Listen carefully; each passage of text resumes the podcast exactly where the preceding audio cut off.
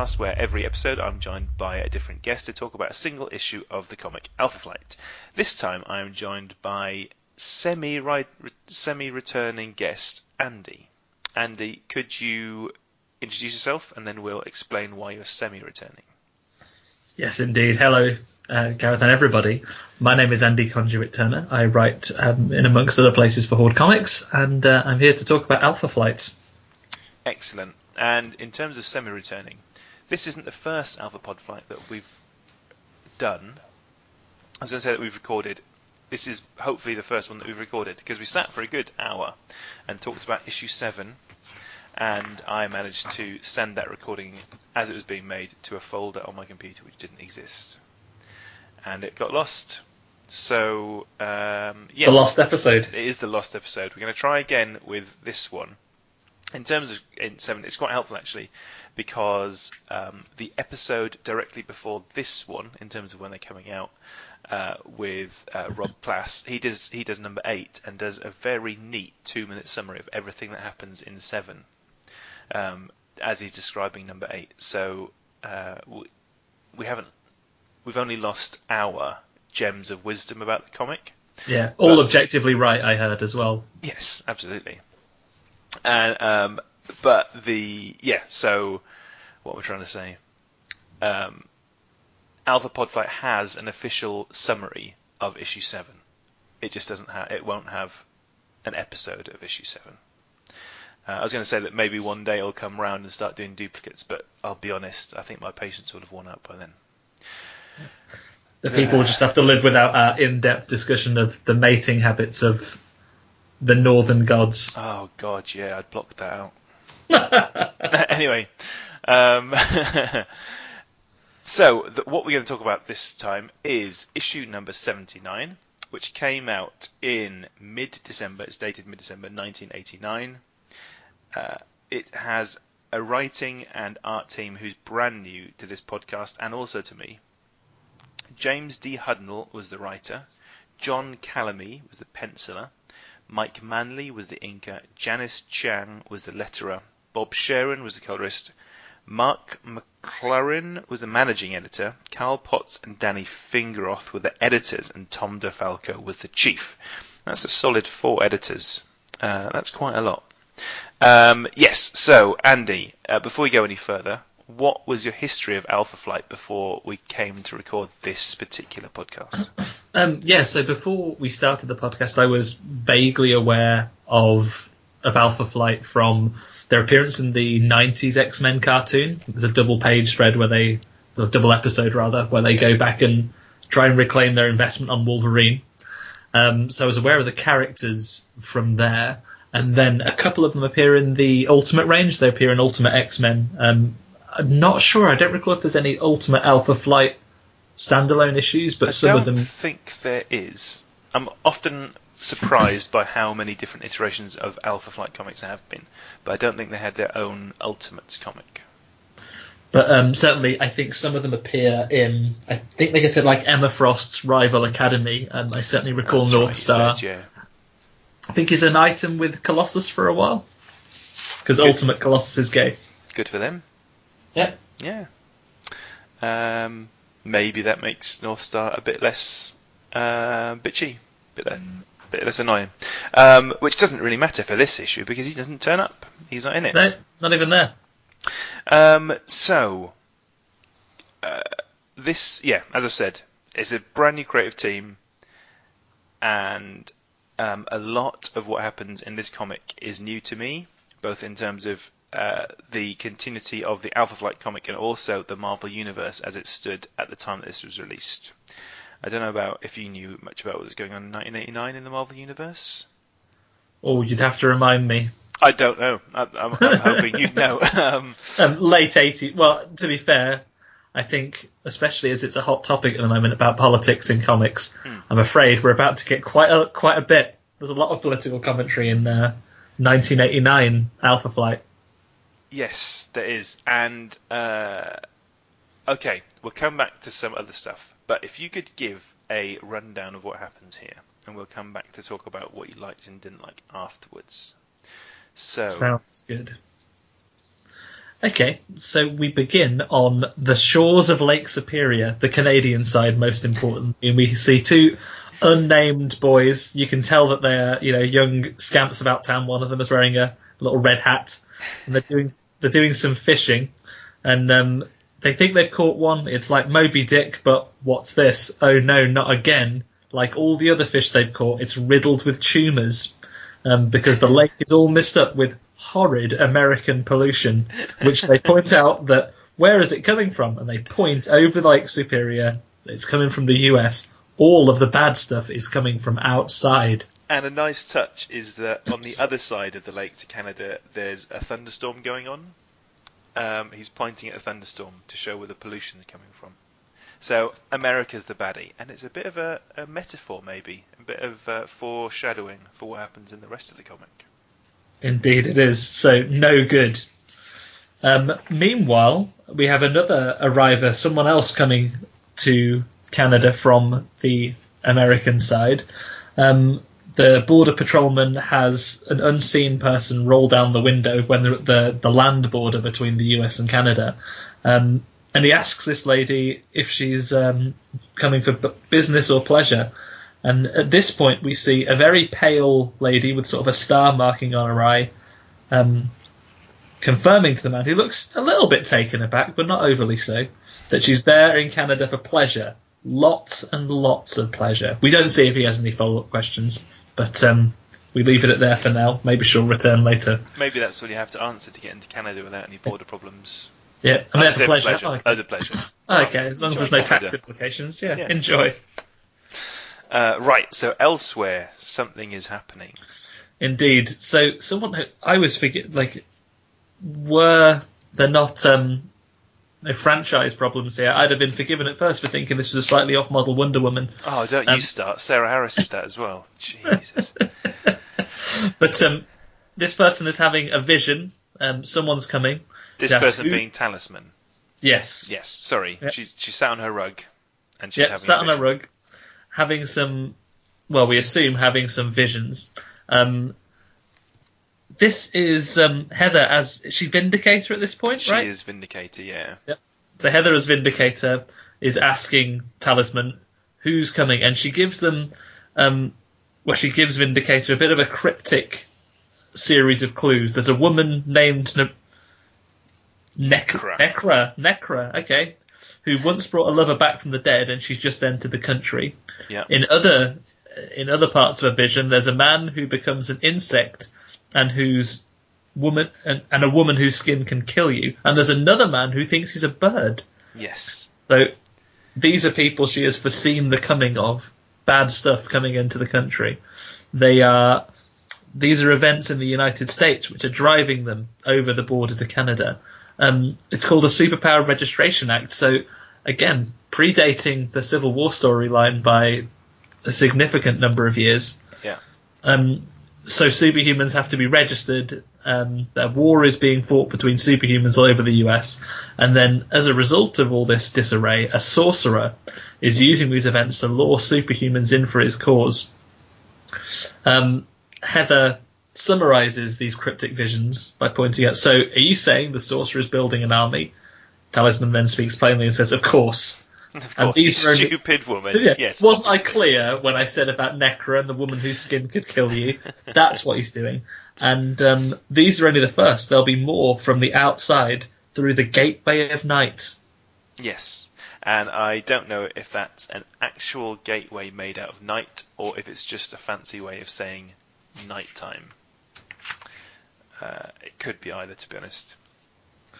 Um, at this point, this is when um, she points out that what they need to do is, unless they stop the problem before it starts, and we get a big splash and the title, we see um, the, the the story is called Outsiders, and then I don't know much about the character Talisman, but um, we see sort of several sort of spirity faces Yeah.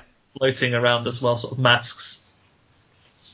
So these are um, we. I have seen. I say we, assuming that everyone has read the exact same comics as I have. I have seen shaman summon these. They're like um, the spirits of their ancestors, like uh, like sort of um, I want to say uh, fetishistic Um, and I, when I say fetish, I don't mean like a sexual thing. I mean like a religious fetish. And they're these spirits which guide users around. So ta- part of Talisman's power is that she can uh, control spiritual energy. So these are like her, her oh, what's the best way to put it? They're like familiars, I guess. They're like Okay. spiritual familiars. So like a spirit, spirit guides, spirit helpers, whatever that Yeah, do her bidding. and they're sort of connect, can, like Canadianish. So one of them's obviously a moose. One of them's a big old bird thing, and then I don't know what the rest of them are supposed to be. But Yeah. I, it looks like they've been sourced from Native American art. Some of them do, anyway. Yeah. Um, yeah, so she is sat on a rug on top of another rug with a bunch of fire about and these things sort of floating above her while Heather watches. Yeah, and she has a bit. excuse me. She has a bit of a ponder about what she's watching as well. We have quite an extensive explanation, quite a few um, caption boxes used in the what is not a large picture on the next page, where we talk about. Um, she uses her full name, Elizabeth Twoyoungmen. Um, she drew the circle on the floor and communicated with the ancient spirits of the natural world. Um, two days, and she's refused to come out of her room. So she looks at her friend with sadness. The young woman she once knew is sinking deeper into the quagmire of her legacy. So I, I take it, if you knew the history better, maybe this is um, they had a different relationship beforehand, before she worked as talisman, perhaps, and Yes, they're basically so- drifting away. They've known each other since, I think it says elsewhere in this comic, maybe. They've known each other since they were children. Heather used to babysit for Elizabeth Oh yes, and they were neighbours with um, Shaman and Shaman's wife. And then when Shaman's wife died, Elizabeth was, I think she grew up in Heather's house. I think she grew up. With yeah, Heather. it does come up in a little bit, I think. Yeah. Uh, so that's how they knew each other before she became a super. I don't want to say super heroine because she's not necessarily a heroine. Um, sh before she became a superpower, uh, and yeah, that tiara thing that she's got uh, so, um, allows her to control spirits, but also detaches her from humanity. Which Okay. Is, which is what all this expo- I think the exposition actually tells us that she's losing her, her humanity. It te- and it tells us a few times, just to make it clear that that's what's Yeah. going on. I've just just realised now you've explained that it's the the headpiece she has. This is two issues of Alpha Flight we've discussed where a circlet has sent someone into the realms of madness. True. Um, it's, Call back to the last episode. I'd, yeah, I'd like to say it's a theme, but I think it's only these those two people. You just If I- managed to hit a seam of. I'm going to pick a third comic to read at some point in Alpha Flight season. If there's a circlet involved, I'm not going to trust it. No, that's that's fair. Um, so getting back onto topic after this exposition and these thoughts, um, Talisman then confirms that what what Heather's going to need to do is stop these people getting together and deport these people as soon as they arrive. Um, which, to be fair, is a rather moderate and sensible solution. Not kill them, not imprison them, just deport them out of the country. Get out. Yes. Yeah. Um, I don't know. We'll we'll come back to the politics of deporting people just because they've come into Canada. Yeah, I mean, I guess they're all, at least some of them are quite notorious international criminals. Uh, at least one of them is, yeah. Yeah. Um, well, I'd say at least one of the ones that turn up. I am familiar with two of them, but we'll come up. We'll come on to who they are. Yeah, we'll So- soon get to these guys. So Yeah. basically, um, they um, Vindicator has set as seri- as similar problems to you. Like you can't just deport people. How will we? How will we know them? Like even like just go around deporting people. Uh, Talisman confirms she'll send them. Uh, com- she'll send each of the members of the team a compelling vision to help them on their way, and they'll be transported to their target. And now go. Um, Vindicator has a little harumph and says, "Well, I guess I'll have to trust you on this." Um, she stops for a little heart to heart and says, "Look, I'm sorry about the way I've acted recently. You know, it's just you know since Mac died, then Snowbird, the X Men.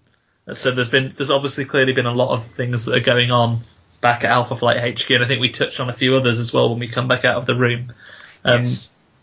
She tries to reach out to her talisman, sort of says, "Yeah, I know, I know, losing something is painful." Get out. But get out, yeah, yeah. Uh, it is tough when someone dies. Like piss off at my roommate. So um, yeah, and then so she leaves the room, closes the door carefully, I assume, yeah, and then as a as a bit of a sob. yeah, Yeah, she's she's in floods, and then an off-panel voice asks if everything's okay. It's it's Walter, and uh, Heather's very glad that he's there, and uh, she could use a shoulder to cry on right now. So they go through to the lounge. He points out, importantly, that all of the fu- furniture has been moved in, and the new Maison Alpha should work out just fine. So I take it that they've recently had a new headquarters. They have. They've had a new one. They've moved into their new base in Edmonton of Canada. yes. What's it? What's the team of their original base in? Um, they've had a few bases in the time that I've read, been reading it. So one was their base was James Hudson's. Oh, they had like an official government base, and then it was James Hudson's house. He had like a little back room with a computer, and that was their base. And then after a while, their base became uh, a mansion on Tamarind Island, and then that got blown up, and then yeah, so up to where I'm reading, they they haven't got a base. So this must be. I'm hoping that they haven't had a base in between the one that the last one I'm aware of and this one, Yeah. because that would be confusing. So right now they're in they're in Edmonton, and you know what they've they've made a, a bloody nice job of it. They've got a nice bit of paint. They haven't unpacked all their boxes yet, but the weights are there. There's a Canadian flag up, so they know where they are. There's a pool table. Um, Yeah. So they sit quietly for a minute in the room, and then it all comes flooding out. And this is the story that you mentioned just a few minutes ago. Um, she talks about how they used to be friends once, um, and uh, Liz had a hatred for her father. She felt Mike, she felt Michael had failed to save Mrs. Twoyoungmen from cancer. Um, so Heather's dad took her in, um, and they right. grew up. She grew up in their family, all nine of them. And then when they're in their teens, everyone wanted to go out with with Liz, and no one even noticed. Um, no one even noticed Heather. I mean, Poor Clearly- Mousy Heather. yeah, poor Mousy, quite statuesquely built because she has, because she has glasses, I guess. I guess that's it. Um, The shallow, the shallow boys of the '80s took no interest because of her glasses. Um, one of them appears. So there's some sort of teen party going on in this flashback. having a uh, wild time, aren't they? Oh, I don't know what's going on. He seems to be eating a American football. Yeah, he's eating American football. Is, and is And is Liz throwing a pancake? Uh, It's no, like a white, it's a Oh. white splodge above her head. I, think that might be some sort of decoration, or a balloon. Maybe it's not clear what what that is. Yeah, but the a, sort of a, a Superman-looking guy is being tackled over. yeah, the And- Superman mullet.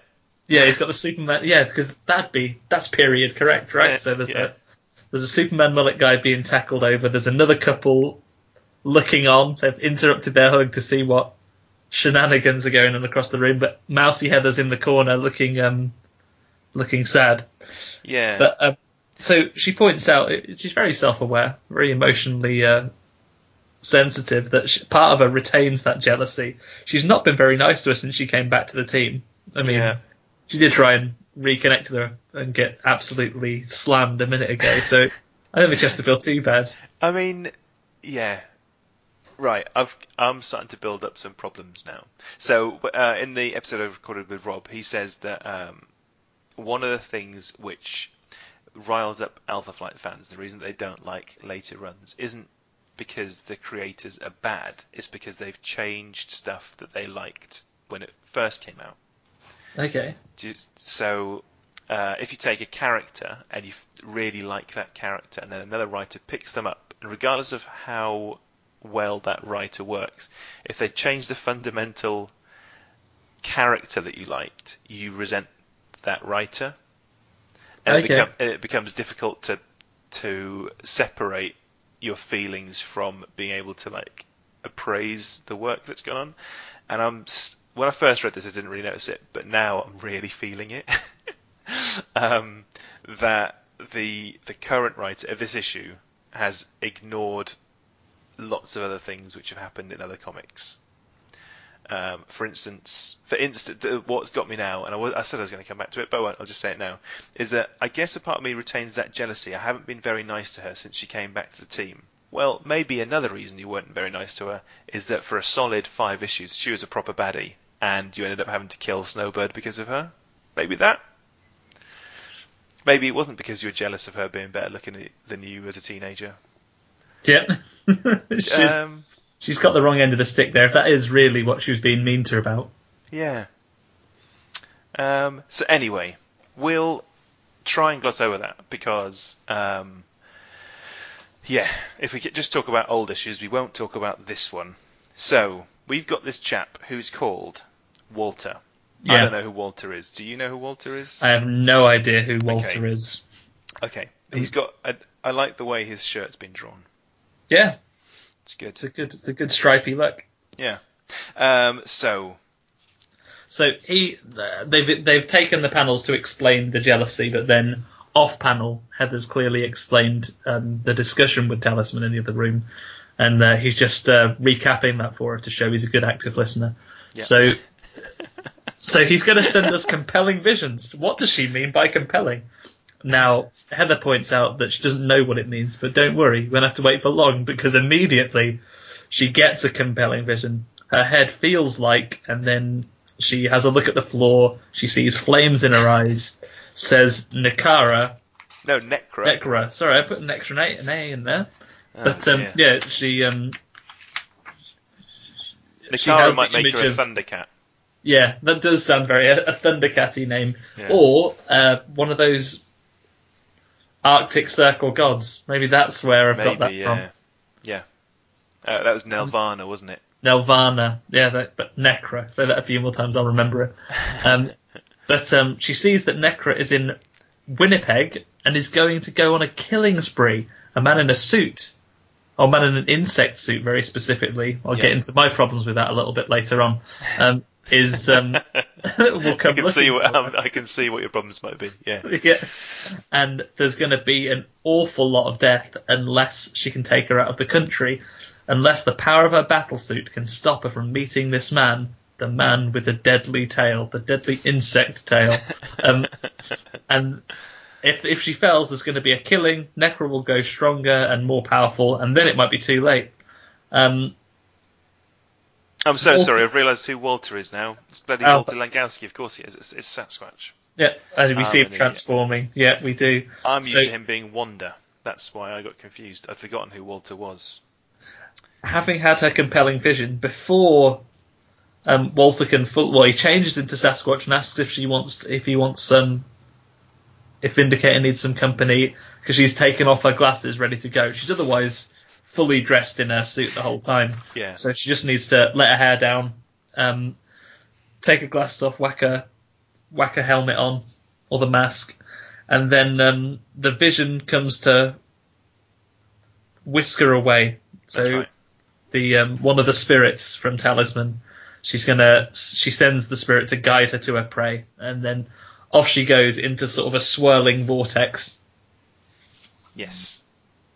Meanwhile, back yeah. over in back in JFK International Airport in the in the US, where a lot of the bad stuff in this issue has come from so yes, far. Yes, Scuzzy old America. Yeah, we see um, we see um, a character we may know from Spider-Man comics reading the horoscopes at the airport. Um, I don't know if Mac Gargan, aka the Scorpion, was born October 23rd to November 21st, therefore making him a Scorpio. Um, would be interesting if he was, um, but he's having a read of the horoscope for the day. Um, today, you'll be visited by an associate. He will help put your affairs in order. A trip to another city may prove to be exciting. Um, so here he is minding his own business, and he gets a here's a cough. Someone addresses him as Mr. Gargan, and who is it? No, it's the it's the Tinkerer. Yeah. Who um, has arranged to meet um, the Scorpion um, in a very public place like an airport um, to hand him over something he's been expecting from him. He scolds him slightly because he's being he's uh, He's been he's late. He's uh, plane's due to fly in a few minutes. The Tinkerer then takes the time to explain. He had to see his son off. He's leaving for Costa Brava today. Where are you going? and and this was I I remember I, I sent out on Twitter a picture of this. And this is probably my favourite aside because this never gets developed on where he had to see his son up to. and being the Tinkerer isn't a huge huge character. Um, I wondered if his son was even a thing, but he is. He is. He is. His Who son. is? His son is um, a super spy called Rick Mason, and there is a the, the first the first comic you will see super spy Rick Mason in is when he goes to he goes over to uh, Costa Brava. It's when he's in Costa Brava, and I forget which way around it is. I think he's overthrowing an oppressive regime by supporting the American supported like rebels. In the And he- Costa Brava. In, in the Costa, oh, it's fictional Costa Brava. Would he not it's, have to fight off all the tourists first? It's um, it's not the real Costa Brava. I Oh, think sorry. that I think Marvel writers at the time might have not known there was a real Costa Brava, so it's a fictional Central American country. Super spy. What was his name? Rick Mason. Super spy Rick Mason goes to Costa Brava, gets a full English, and then gets to work. Yeah. And then he spends. I, I read his bio. I think he spends some more time um, working for um, like British like secret services as well. He appears in Shield at some point too. Um, I'm gonna. I tried to see if it was on Comixology, um, but I don't know the the title of the the comic. Rick Mason's Costa Bravan Holiday. But I'm, I'm gonna. I'm gonna try and find it Okay. and Um, then follow that chain. Hopefully, there'll be an aside in that comic that says something like, "Oh, I left my dad at the airport. yeah, or some other like chain I can follow down. Like you know, you'll meet an ally there and said, "Oh, I've just got back from this country." See how far I can follow down that rabbit hole. yeah. Um, but back on topic, not going to get sidetracked by Rick Mason, Super Spy. no. Um, Matt Gargan points out that he's off to Canada. He's getting out before all this registration stuff comes down on him. After his run in with Hammer and his goons, maybe that's something else I can look into.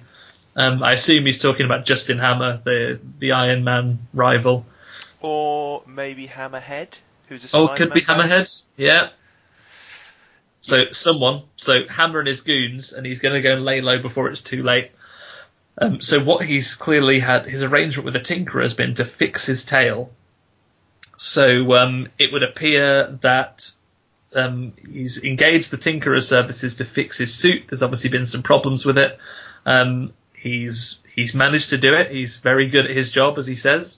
Yeah. Um, he's duplicated some of it, um, of the modification he described. It's not as powerful as his old suit.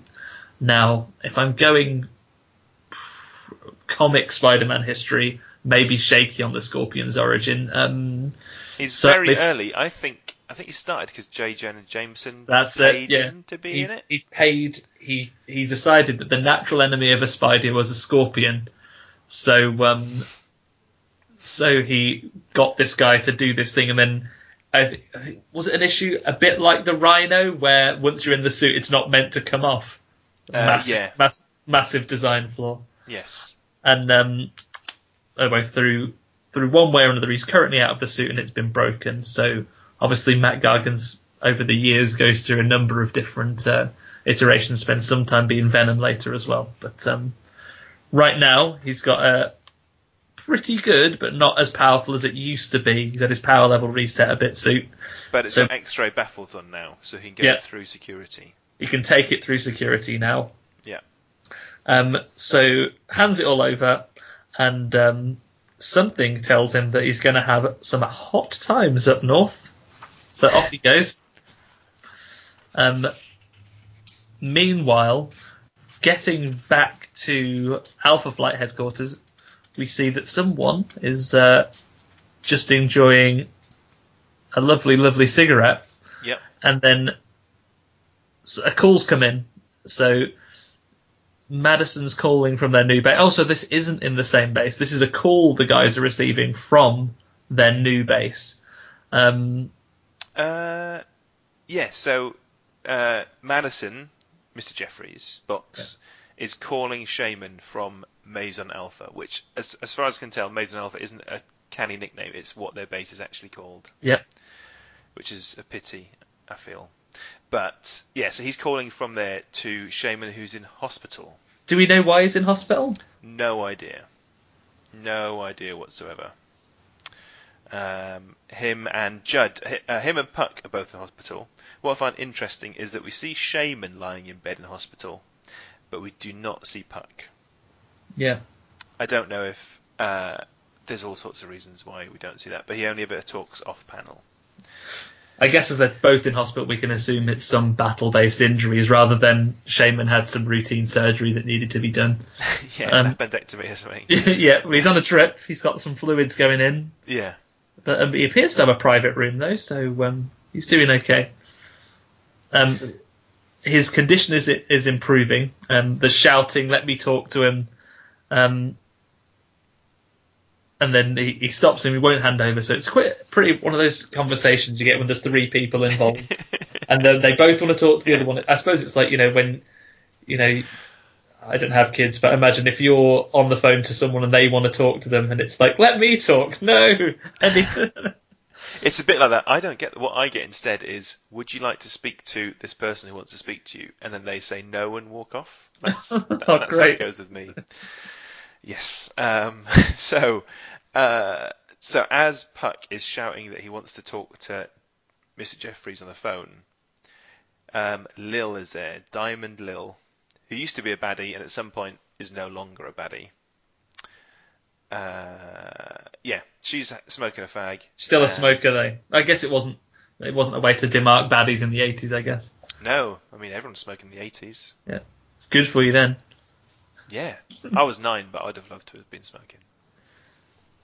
Uh, yeah, and then so yeah, so Puck is shouting down the phone that he wants to speak to Heather, and She's in a meeting with with Talisman right now. Yeah. and then while they're talking, a wind blows up, and Mr. Jeffries says, "What the lil? What the heck's going on?" And then I guess she's having one of the compelling visions. Yep. Um, because much like Heather moments ago, she understands that the scorpion he moves so fast, incredible strength, and his tail shoots deadly plasma bolts. Winnipeg, Winnipeg Airport. Um, there's a there's a knock at the door at the same time. Someone else is shouting, "Hey, open up!" But it's too late. She's being whisked off into the vortex. Um, Talisman's uh, spirit guide turns up and says she's been sent to take her to her prey. Um, Diamond Lil says, "Take me." Um, just as um, Sasquatch blasts into the room, he whams through that door, but he's too late. And um, well, he's not. He's not necessarily too late because he points out, "Oh, don't worry, she's just being taken to her opponent." Um, and then points out that um, the other chap shouldn't follow her because she needs to do this alone. I don't know when that rule was established because he offered to go with Heather. Terrible advice. Yeah. Yeah. Um, yeah, and um, this fella's furious that the thing just broke through the wall. Ooh, they've used a terrible spelling of through. I feel sick. Sorry, where? Um, that thing just bust through T H R U the wall. Um, Oh, thankfully, yeah. if it were, it just, I guess he's not talking about Sasquatch who just broke through the wall. He's talking about the spirit that just smashed Diamond Lil through the wall Yeah. because he points out that if it wasn't for her invulnerability, so to be fair, it is his anger's come from a place of concern because Yeah. he just doesn't want Lil to have been hurt by being smashed Well, through a wall. Lovely, the wall itself Mr. is fine. Jeffries. Mr. Jeffries doesn't want anyone to get hurt. He's the nicest man alive. I love Mr. Jeffries. Good old Mr. Jeffries. Yeah, And, right. to, and to be fair, the only reason he wouldn't let um he, he wouldn't let Puck on the phone is, is because he wanted to see how Shaman was first. Yeah. Yeah.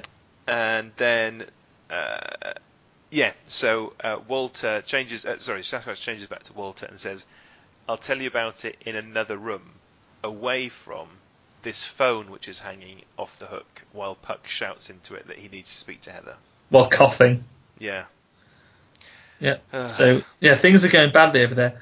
Um, I, is this is this a regular thing that when um, does Walter have several changes of clothes around, or does he is his transformation to Sasquatch magic and he gets his clothes back when he shrinks? It's kind, I don't think it should be thought about too much. um, when um, depending on who writes him, uh, there's a scale of how magic his clothes are. So in some comics, he will hide a change of clothes somewhere to come back to, uh, and then sort of like uh, get undressed and then change the shaman. And sometimes he will just change and they w- don't worry. It's so, but when he changed to uh, for a little while, he was one, Wanda Langkowski instead of Walter Langkowski. He was changed into a woman. Okay. And when he changed out of his Sasquatch form, he was wearing sort of like uh, gym gear, so like a really 80s leotard. or she was wearing an 80s leotard, I should say. So maybe the t-shirt is his. I don't know. Maybe it's an accident. Maybe. And then again, I guess if Mr. Jeffries is a very nice man, he'd probably have uh, a change of clothes. Yeah, that, that that Walter could have. Um, but uh, we, yeah. we move away from the, the coughing down the phone from Shaman and possibly Puck at the hospital wanting to speak to Heather to join Heather racing across the countryside, flying as vindicated with the spirit guide. Um, they uh, vex a few farmers. Um, that um, so what was that flying across? It looked like just a blur. Aye, that it did. Oh yeah. But uh, I uh, yeah, wasn't sure how to voice that. Um, yeah. But we, we, we return to another theme now, of course, because the farmers here. Let's get back to the wheat. What do they you know? What do they teach anything about ag school? Um, but unfortunately, all the crops are, are, are riddled with disease. So we've got a farmer and a scientist. You know he's a scientist because he doesn't talk in a stupid accent and he's wearing yeah. glasses. He doesn't say uh yeah. Because um, the farmer's language is peppered with uh, apostrophe. So anyway, let's get back to wheat. What do you reckon they make Alice? They teach you about anything in ag school? So he, he talks in sort of a country. I've done a very bad job of doing a Canadian bumpkin accent, but I assume that's what he is. Yeah. Um, the scientist speaks properly and says, "Yes, I've seen plenty of uh, actual cases. Your wheat isn't affected. Oh, it's not affected by disease, Mister Fraser. You know what it is though? It's acid rain. Oh no, the plague um, of the eighties. Yeah, the acid rain, the worst thing from the eighties. Um, where's Captain Planet when you need him? Um, but um, owned by another corporation. But back in the states, factories are spewing out tons of chemical waste into the atmosphere, which gets into the clouds that cross over to Canada. When it rains, all the soil into the soil, the plants drink it up, and everything starts to go bad. So it's those rotten Americans once again generating all the pollution that goes over to lovely clean Canada. Yeah. And and wrecks it. So it's acid rain, wrecks the crops. Pollution on the American side of of a uh, lake. Of the lake, Lake Gives Superior. the fish tumors, yeah and then all the baddies coming over wrecks everything else. All the baddies to escape their um, sort of political situation. Yeah. Yeah. Toxic as well. So we, we go back to, to Winnipeg now, um, and it hovers over America's Midwest so so close that it can that it can almost pass for an American town, if not for the English and French cereal boxes. Yeah. That's how you know it's Canada if you if you see a, a, bit of French on your cereal box, that's yeah. how you know. And also behind the character who's walking around is a big shop that is called something Canada. I'm guessing that gives it away as well. Yeah, I guess that would also be a fairly solid clue. Um, so this is Necra. Yes, I didn't fluff that time. Um, and she's having a lo- lovely think about. She doesn't know what she's doing um, in Canada. She knew she wanted to get away from the Registration Act. Um, they might, they might, they haven't even passed it yet, but they might pass in the States. But something else made her want to come to Canada. It was an impulse or urge. Um, you know, she didn't know why she didn't go to Mexico or the Bahamas. What's so, what's so hot about freaking Manitoba? Manitoba. Uh, or she doesn't know then. Maybe she will find some action here. And moments later, she does as she is tackled hard from behind, so hard that it knocks the sunglasses off some lady and makes a man's hat ping off as he says "yow,", yow. as she is not tackled but shoomed off. Yeah. by um, by Vindicator. Um, Necra is furious. Um, she demands she is put down, um, but Vindicator's having none of it. She's taking out of her, her out of the country because she doesn't belong here. Um, and if she resists, it'll be a long, hard fall. Meanwhile, in Edmonton, um, Mr. Jeffries and Sasquatch in his Walter form um, are recapping what's what's happening, and they they're looking on the database to say what um, to see what their files say about Necra, and apparently she's nearly invulnerable and can lift over ten tons. When she's got a temper on. Yeah, as Yeah. long as she's emotional, her powers have to do with her temper. Let's hope no one gets her angry, eh? But uh oh. Let's hope this broad doesn't get too angry. yeah, because if she gets a temper, things are gonna get shit's gonna get pretty real. Yeah. Um, and unfortunately, by tackling her and trying to throw her out of the country, that's exactly what um, what Vindicator's done. So she gives a sort of a condescending, "Are you going to cooperate, or am I going to have to get tough?" To which Necra responds, "Grrr," because she's really lost it now. She's really angry, yeah. Yeah, so she grabs uh, Vindicator, throws. Well, I don't know what she does. She sort I of think she sort of spins her in the air. They're upside down now, aren't they? there's an aerial twist, and then what happens is that Vindicator loses a grip. Necra goes falling down. Um, no, she falls sideways. She falls at the oh, that's building, a that's a sideways fall. Okay. Yeah. Well, this is a very yeah. I've I've been lost in the aer- aeronautics of it all. um.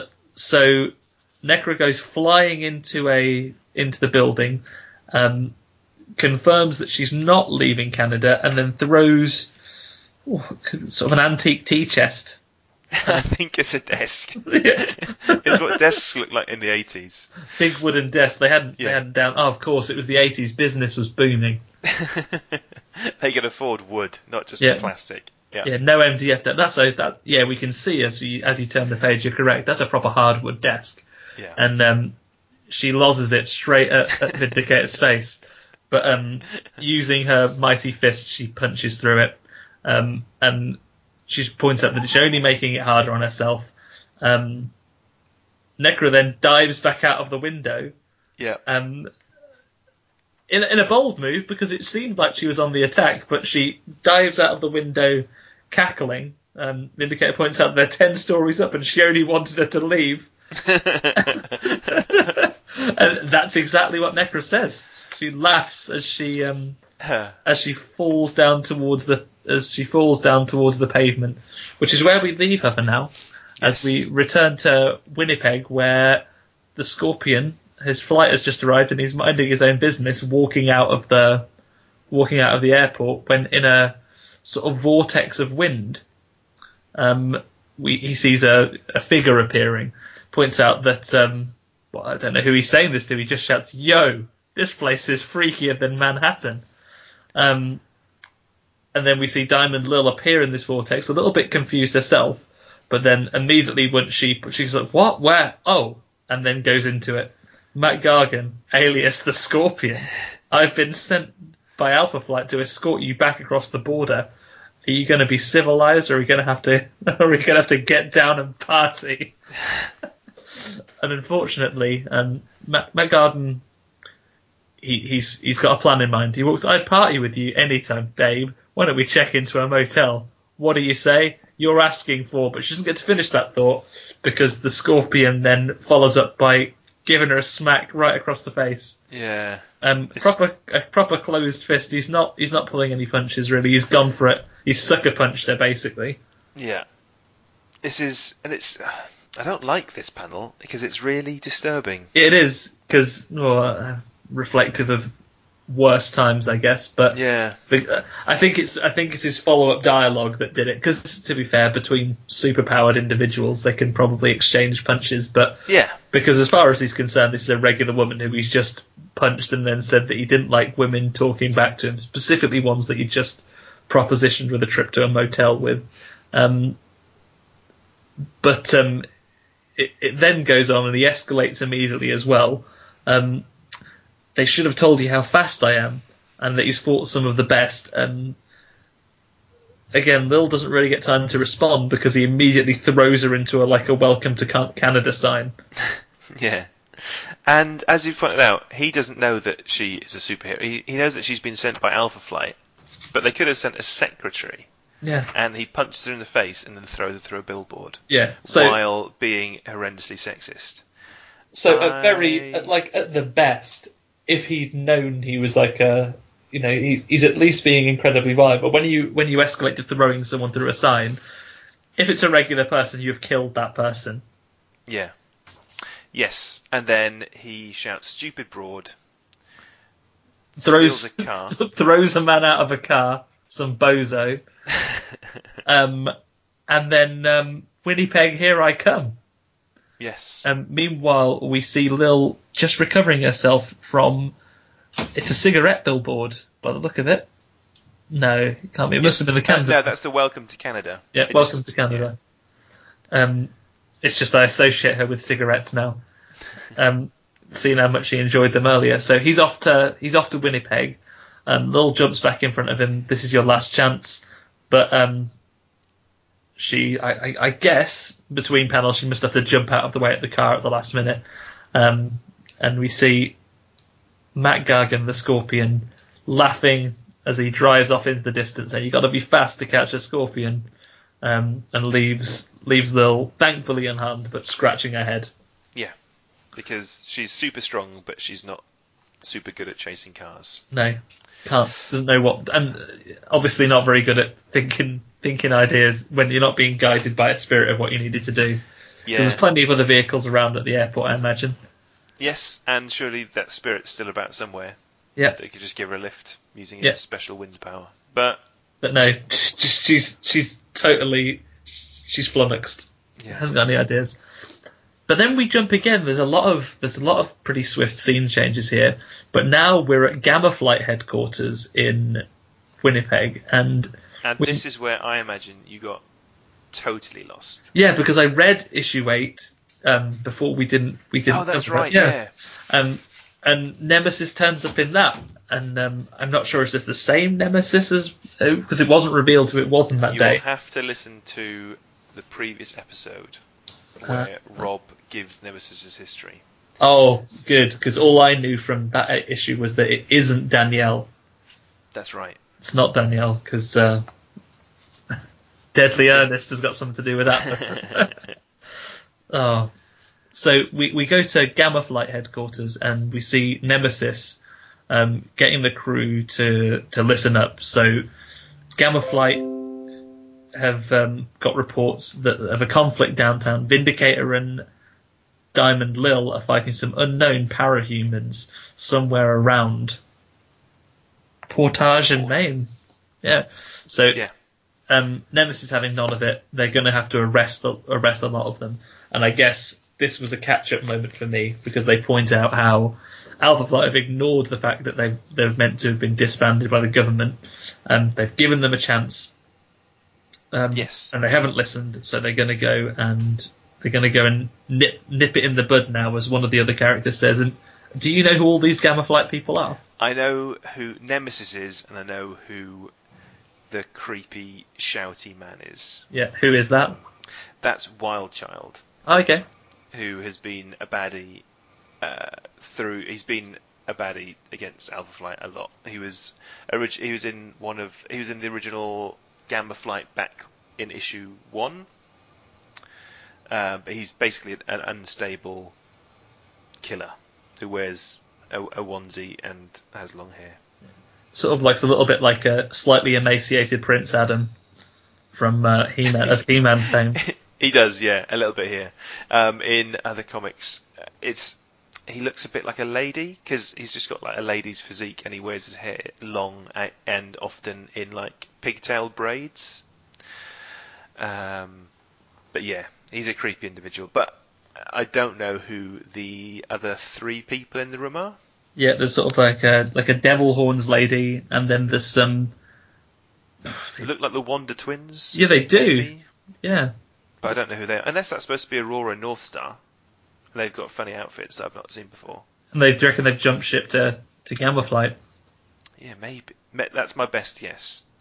Um, we, if I looked it up on the internet, I'm sure it'd tell me. Yeah, so back to I guess back to what's going on. So Yeah. um, yeah, Wildchild suggests they go and nip it in the bud. Um, at that point, for dramatic flair, Nemesis draws her sword and says, "Oh, they didn't know they'd disobey government orders. Now they do." I guess they can't accept the fact that they've replaced them as Canada's official super team, so it's time that they showed them who's in charge. Um, I always get a little bit of a little bit of a Spider-Man vibe from the from the Nemesis mask, but obviously with, well, the, with yeah, the yeah is, yeah. with the Carnage colours, and I think uh, And then it gets Oh, a bit confusing because they put there the is one bullpen more in, page. Yeah, there's a put the whole bullpen and some adverts, and you, I thought that maybe that was the last page, but it's not because there's a whole other page. and there's one page left just in between. So then we go back to Winnipeg and we see Necra as she's falling, falling towards the pavement. Um, so in Winnipeg, a woman falls from ten stories high. She doesn't look too bothered about it. Miles Every away, yeah, miles away, a cab heads toward downtown, driven by a man with, oh, the, the, the They've got it writers right corrected here. themselves. An arachnid suit, not an insect suit. The scorpion, and he's thinking about killing. Lots and lots of killing. Meanwhile, um, at the airport, a man with the thoughts of a predatory bird has arrived on flight 102. He feels a need to head downtown, and this is the owl.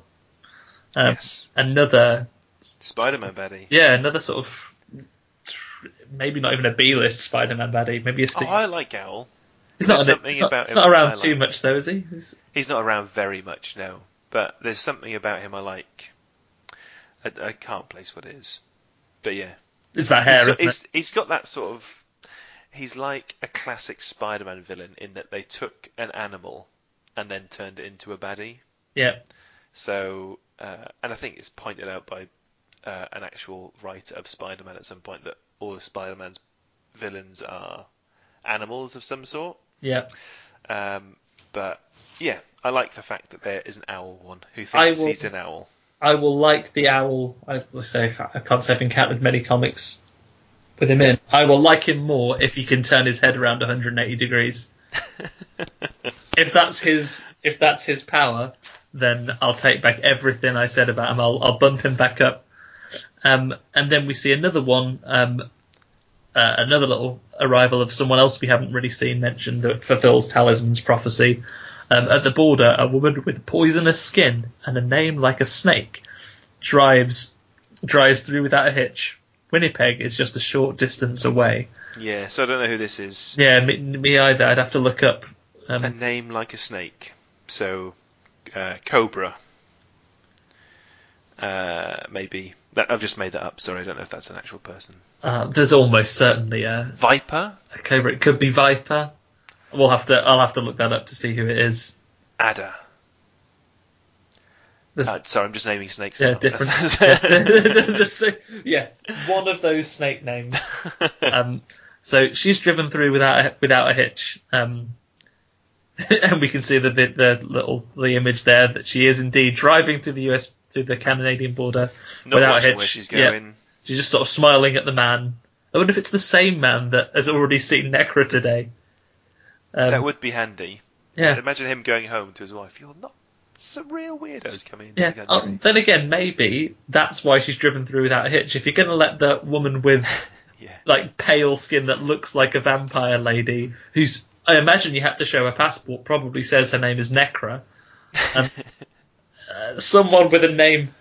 It doesn't necessarily have to be the name of a snake, but just a name like a snake. yeah. Um, so her name might be Sanake. yeah, I was going to say, yeah, a snaky. yeah. So um, you probably go, oh, you're not the strangest person I've seen come through here today.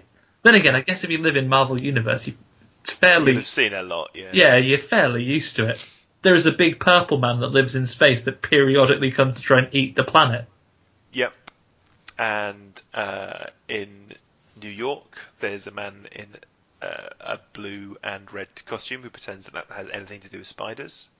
Yep. And uh, what else? I suppose uh, some of the most famous people on the planet are a scientist and his best friend who's made of orange rocks.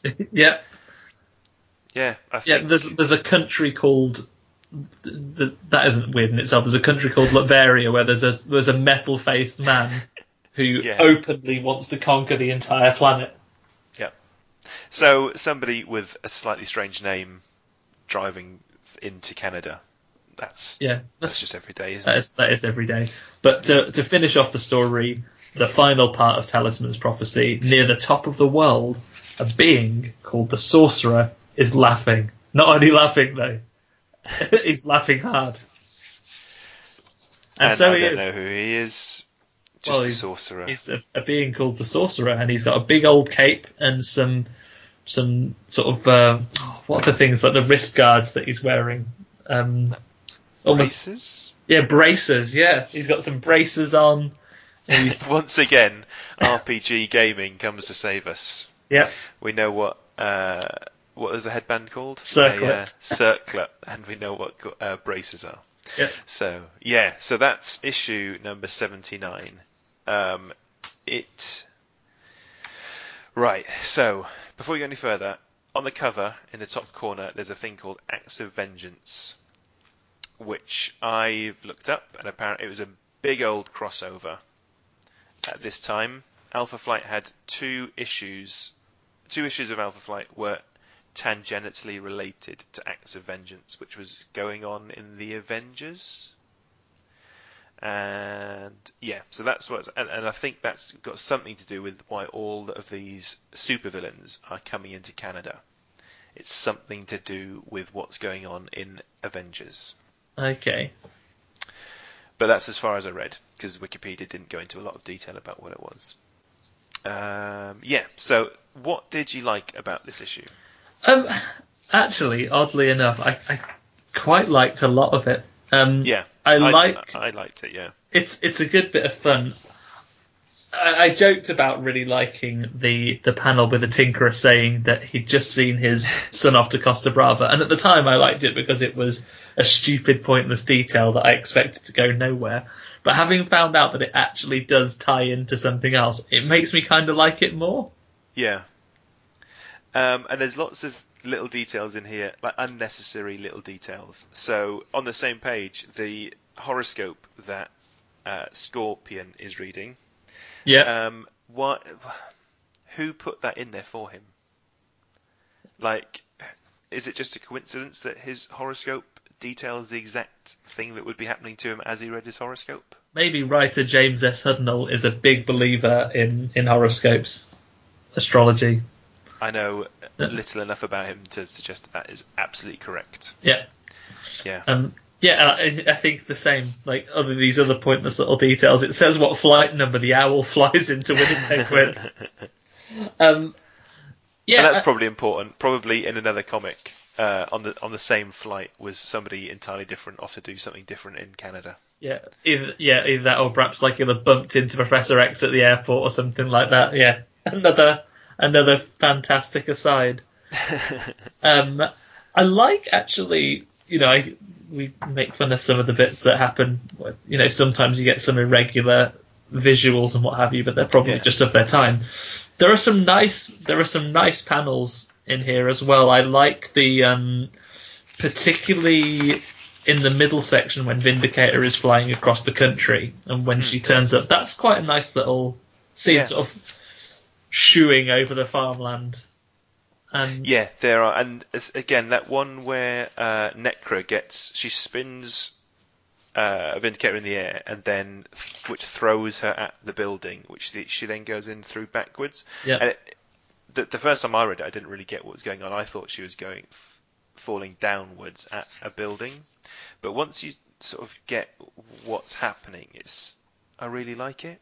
yeah, Um, there's a good, like in terms of if you were to look for an underdrawing, it's th- like the shapes in the panels link to each other. I won't go into too much about what I mean by underdrawing, but yeah, um, I like that sort of stuff. One thing about the drawing style is that I can see why traditional Alpha Flight fans might not be keen on it, because it, it seems a bit fashion illustration-y, and I, I say Yeah, that I as that. someone because the characters don't look they where am I coming from? They look posed, if that makes sense. So they don't look as if they're in the middle of an action. They look as if they are in the middle of a pose halfway through an action. Yeah, I see what you mean. Like particularly if we look at the the encounter with um, Diamond, Lil, and um, and the Scorpion. Yeah. There's a bit where she's sort of pointing at him and sort of fist. So she's pointing with one hand and her fist is up in the other, and he's standing there with his arms crossed and his suitcase. Yes. Yeah, Uh, and it's, I think it, I don't know, I don't, I, f- I don't know enough about the art, the penciler or the inker to, to make this assumption, but just based on this, I think he's an illustrator who has been drafted into comics work okay. rather than someone who's that. That's just the impression I get, and I think he's quite good at comics, but he's there's something not marvelly about the style of his comics work. I, I can't put my finger directly on it, but yeah, that's that's what I think. Um, yeah, so there's that. It is very heavily written as well. James D. Hudnall has. There's a lot of words in here, especially if there's something that he wants to explain, like when Talisman is on her mat and Yeah, that that bit there is, if you're looking at it individually as a panel, you would say you probably lose. Um, I mean, let's hope the artist. Yeah, there's not much detail behind it, but the panel itself is, I'd say, more than fifty percent covered in text boxes, isn't it? Yeah, some some cases sixty or seventy percent. Yeah. Yeah. Uh, so the artist has been forced to draw people smaller than you might want to convey action. Effectively, you could cut that box in half and say that there is a there is a small column of text and then a tiny, tiny picture. That that's like your that's half of that. That's Yeah. half of that top row. Yes. Um, but one thing I did like about this is that there is for scene changes they will often have a panel which doesn't have any words in at all. Yeah. So um, there, or not necessarily scene changes, but there's a bit where uh, Walter says to Heather, "So what did she say to you?" And then you've just got an empty panel, uh, like looking in at them through the window, which is a weird angle to choose to do that from. And then in the next panel, you're you've got them going over that they've just had that conversation yeah. and I like that. And then there's the other one where you switch from one scene into. That's right. You switch from um, Scorpion getting his suit to Lil lighting the cigarette, and then that that panel's got no words in. Um, and uh, yeah, those they're nice beats. I think I like those. Uh, there's another one later on where you just see Necra's legs as she's walking through Winnipeg.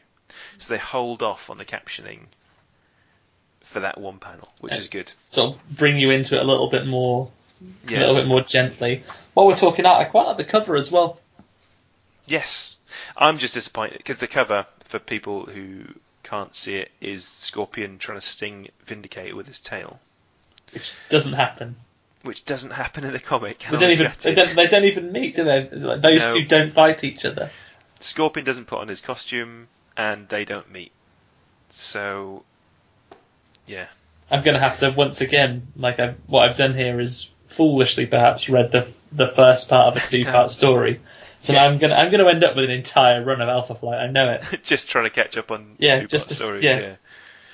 Um, there are some bits in the middle, so where I've just read where it's just single. It goes back to telling single character stories at a time, so you'd be all right there. So one issue is just Mr. Jeffries chasing his armor across the country, for instance. Uh, so you'd be all right. You wouldn't have to catch up if you landed on that one. Yeah, I'm gonna have to see what happens here. There is a nice little pun on the cover as well. So the Scorpion invades Canada, but Alpha's hot on his tail. They are. Um, there's lots of references to heat in this. Um, that the baddies are going to have a hot time in Canada, Yeah, and I don't, I don't understand what that. they're gonna have a hot time in Canada. the Scorpion's gonna have a hot time in Canada. Necra talks about. I don't know why I didn't go to Mexico or the Bahamas. What's so hot about whatever the name of the town is? So I don't know. This because there's four baddies, aren't there? Are they trying Yeah. to set up some sort of four horsemen thing? Because you've got the the poison one, who could be, but I can't see what the others would be because there isn't like a scorpion horseman, is there? No, although to be honest though, as well, if the sorcerer goes setting up a Four Horsemen in an X Men related franchise. Oh. Apocalypse is probably notoriously litigious. He's probably going to try and sh- shut him down. That is my thing. They're called the Four Horsemen of the Apocalypse, not the Four Horsemen of Sorcerer. Um, um, yeah. Was there anything that you weren't keen on in this? Um, there's there's some unusual things, and I joke about not liking the um, describing a scorpion scorpions as insects. But Yeah. even though they correct it within the same issue, that's probably an editing matter, right? But um, Yeah. um, I guess looking at it with a, I mean, it probably wasn't, definitely wasn't okay in the 80s either, but it's uncomfortable reading when the Scorpion literally propositions um, Lil before sucker punch her in the face, and then, and I get it, you can separate it a little bit if it's if it's superhero, you know, japes and they're fighting each other and it's on you know different terms that aren't applied to regular society, but Yeah. it's still it's, it's it's still an uncomfortable image, I guess. It's a way of showing that he's a baddie. Yeah. There, there is a part of me that likes baddie because I like him as a sort of Stan Lee baddie, where he's only motivated by money or maybe revenge, and not motivated by the fact that he's a bad person out Yeah. to harm women for fun. Yeah, because the Scorpion in other things that I've seen is one of the more, you know, one of the more sympathetic Spider-Man baddies because he's meant to be a bit of a down on his luck um, guy. He's a little bit pathetic, and you know, J. Jonah Jameson takes advantage of him, Yeah. um, and then he gets obsessed with revenge and is probably ill from being trapped in a Scorpion outfit, and it sends him over the edge. But he, he didn't strike me from other things I've seen him in as as as entirely bad. He's perhaps at worst a bit of a a bit of a goon, but yeah, but Yeah. this is probably the the most out and out evil I've seen him done with with acts like that. Yes, but um, in terms of it being from 1989, we are now post Watchmen, um, and I think Watchmen was what people aspired to doing. So they might be trying to write adult stories by having, like, you'd uh, a bad person would be against like actual bad person standards, not comic book bad person standards. Uh, okay, just flicking to the cover, I see there was still the, the Comics Code Authority was still a thing there. So Yeah. I imagine unless the rules had been relaxed by then, they they still couldn't have uh, had anyone from the mafia that had to still be the Maggia. Um, but yeah, apparently, violence against women was okay by the Comic Code, at least of Comic Code of 1989. yeah. So yeah, there's there's that I didn't enjoy so much. The I wouldn't say I dislike it, but it, it feels strangely placed for the the environmental element of the story, and maybe that pays off in the follow up. But um, I'm not sure if it's just an unusual reference or metaphor to the fact that there's bad enemies coming into Canada from America, but also they're pointing out the issue of, you know, America being the source of all of Canada's pollution problems. Yes.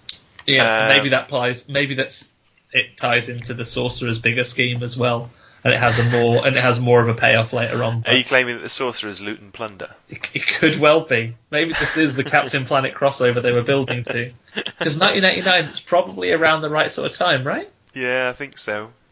Yeah. Saving the planet was the thing to do in 1989. Looting and polluting was not the way. No. Yeah. Um, okay, so uh, what was that? Oh, sorry. Just because it's uh, we always end up talking about adverts. I did not know that the NES had a remote remote control. oh, with an advert for the kid uh, kid remote in the Power to Move, where because he is not tied to his NES by a cable, he can go off and have loads of adventures with it. yeah, and it has rapid fire as well. It's a it's got all these extra features, but you know if you'd had one of those, It would have been rubbish. it would it, would it, it would have been player twos, wouldn't it? You'd have got Yeah. one, and then you'd realise that the lag on a on an infrared remote, um, you know, you're not going to get that type of responsiveness. That even the auto fire, it's your mate who's coming around to play that's going to get that one, and the batteries are always going to go because 1989 batteries didn't last for very long, I imagine. No. The, the thing that got me adverts wise was if you go back a couple to the Sears catalog one for your NES, um, yes. 99.99 um, for your Nintendo. But the, the Super Mario artwork for Bowser and the the Koopa Troopas is very disturbing. Very weird, yeah. They're like turkeys. Why have they got they've got bird heads? Yeah, they've got little turkey heads. Uh. Yeah, they're gross. And and Bowser himself, like, oh, I've never seen him with.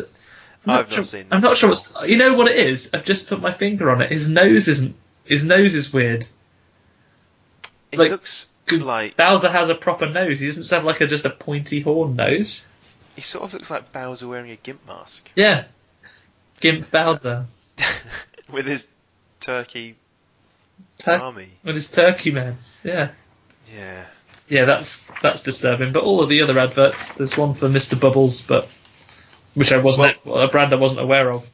Two of my pages are stuck together. They uh, they've uh, luckily it's only advert pages, but they're actually connected um, on the edges, so I can't actually read Mr. Bubbles. Oh well, there's a little I comic strip where it about. is. There's a comic strip about Mr. Bubbles. It looks um, like an Archie comic as well. Yeah, it's like a proper little lesson. Um, spoilers for you in case you never, in case you wanted to read this in the future, Yeah. and you're going to get a scan or something. But um, Or I just can't hack it, and I'll Yeah. wake up in the middle of the night with a pair of scissors hacking away. well, Mr. Bubbles, it's his adventure here is called Tub Tales, and there are some kids. Um, the little girl is building like like a snowman out of mud, and the boy is um, sailing a little boat, and there's a dog. It says, "You two have had so much fun getting dirty. It's home and a bath for you two. Um, and then the kids are like, "Hooray! Bath time with Mr. Bubbles is so much fun. We can't wait." And their mother is very confused by this. She has like a like a Metal Gear question mark if like they've seen Solid Snake's footprints. Um, and then the kids are there splashing about in the bath.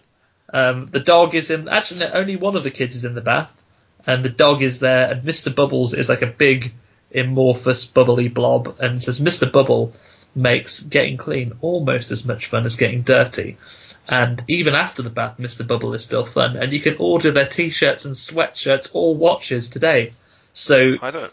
I'm not sure I like the sounds of this, to be honest. yeah, he's a he's a quite a, can't see it, but he's a big sinister pink bubbly face, and apparently in who 1980 hangs around baths? in your bath with your kids with and dogs, and um, you can have it if you lived in 1989 America. I imagine you could have Mr. Bubble apparel. You could get a um, a T-shirt for 3.95, or in adult sizes 4.95. Would you want, even as a kid, would you want everyone to know what bubble bath you used? Oh man, I, now I've seen this thing. Um, I don't know. Yeah, like if, if any if any listeners want to send in, uh, if you have a Mr. Bubble T-shirt or sweatshirt, um, I'll think of some type of prize. Um, but that brings us round happily to where people might be able to find you if they want to after this episode. Uh, indeed. So people can find me either at Horde Comics on Twitter, where we do where we just released our first um, horror comic anthology, or our website where you can actually buy a copy um, at www.hordecomics.com. It's very good. Yeah. I read it the other day. Oh, yeah, it's good thank you. Thank you. The, Yeah. the physical copies arrived today, so I've got Ah, it's always a good feeling. I've got yeah, I've got the copies in hand, and I'm going to have a thrilling weekend um, getting things ready to put in the post. And then, um, as well as that, you can follow the rest of my other writing bits and bobs that I do. Um, my own Twitter is at superandyt83. Um, I've done a couple of audio stories that the folks over at Hawk and Cleaver, you'll find them on Twitter at the same place, have put out as well on their Other Stories podcast. Um, always fun doing stuff with those guys too. So yeah, that's Okay. about it. Cool. Um, just uh, to uh, make you happy guest as you leave, if you go on eBay and look for Mr. Bubble T-shirt, there's loads of options. No way. You're all Well, set. well, So, guess what I'm wearing actually- next time I go to a con. um, if people would like to find me on the internet, then I am Gareth A. Hopkins. Uh, my Twitter pseudonym is Grthink, which is spelled G R T H I N K.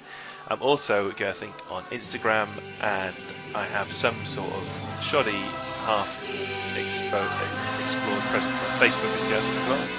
And um, I've comments for sale in the shop. If you have listened to this all the way to the end, then you may as well go and give this a five-star review on iTunes. Uh, it will help other Alpha Flight fans searching iTunes to find it. No, it won't help. Nobody's going onto iTunes and type Alpha Flight unless their only point was to find out if other Alpha Flight podcasts existed. I think that's the only reason why you would, isn't it? Uh, come on, you've got you've you've got to get behind it now. We'll make Alpha Flight the biggest thing in the world. Come on, it, if Marvel tried it with Inhumans so long, Well, yeah. I, I uh, sorry, this is sort of aside. I googled Alpha Podflight to see if it had made an, an effect on the internet anywhere, and it's been added to a directory, like a wiki directory of um, comic podcasts. And there's absolutely fucking shitloads of comics podcasts. Like you think there's a lot, but there's really a lot, a lot. And I am. This show is the best, shiniest, tiny, tiny, tiny pebble in the lake of comics podcasts. Um, but if people yeah. were browsing, just imagine that you made it a good choice here because obviously covering Alpha Flight. If someone was on some insane mission to give all of the comics podcasts a go, if they're going through alphabetically, they're going to come to you quite early. yeah, that's right. Actually, maybe I should spell it A A L P H A. A Just to make Alpha Flight podcast. Yeah. Grammatically Um, correct, but you could you could get away with it. Yeah, is yeah, because an Alpha Flight podcast would come after Alpha Flight podcast. Yeah, just have to call it A. a podcast. Oh no, that's a pod. Yeah. uh, damn it. No. Uh, anyway, uh, yes, I'm gonna have to call it. Uh, thank you very much for coming on, Andy. It's been a pleasure. Hopefully, this one has saved. I'll be able to find out once the call is finished. Um, and yes, hopefully, people listening will join me on another episode of Alpha Podflight.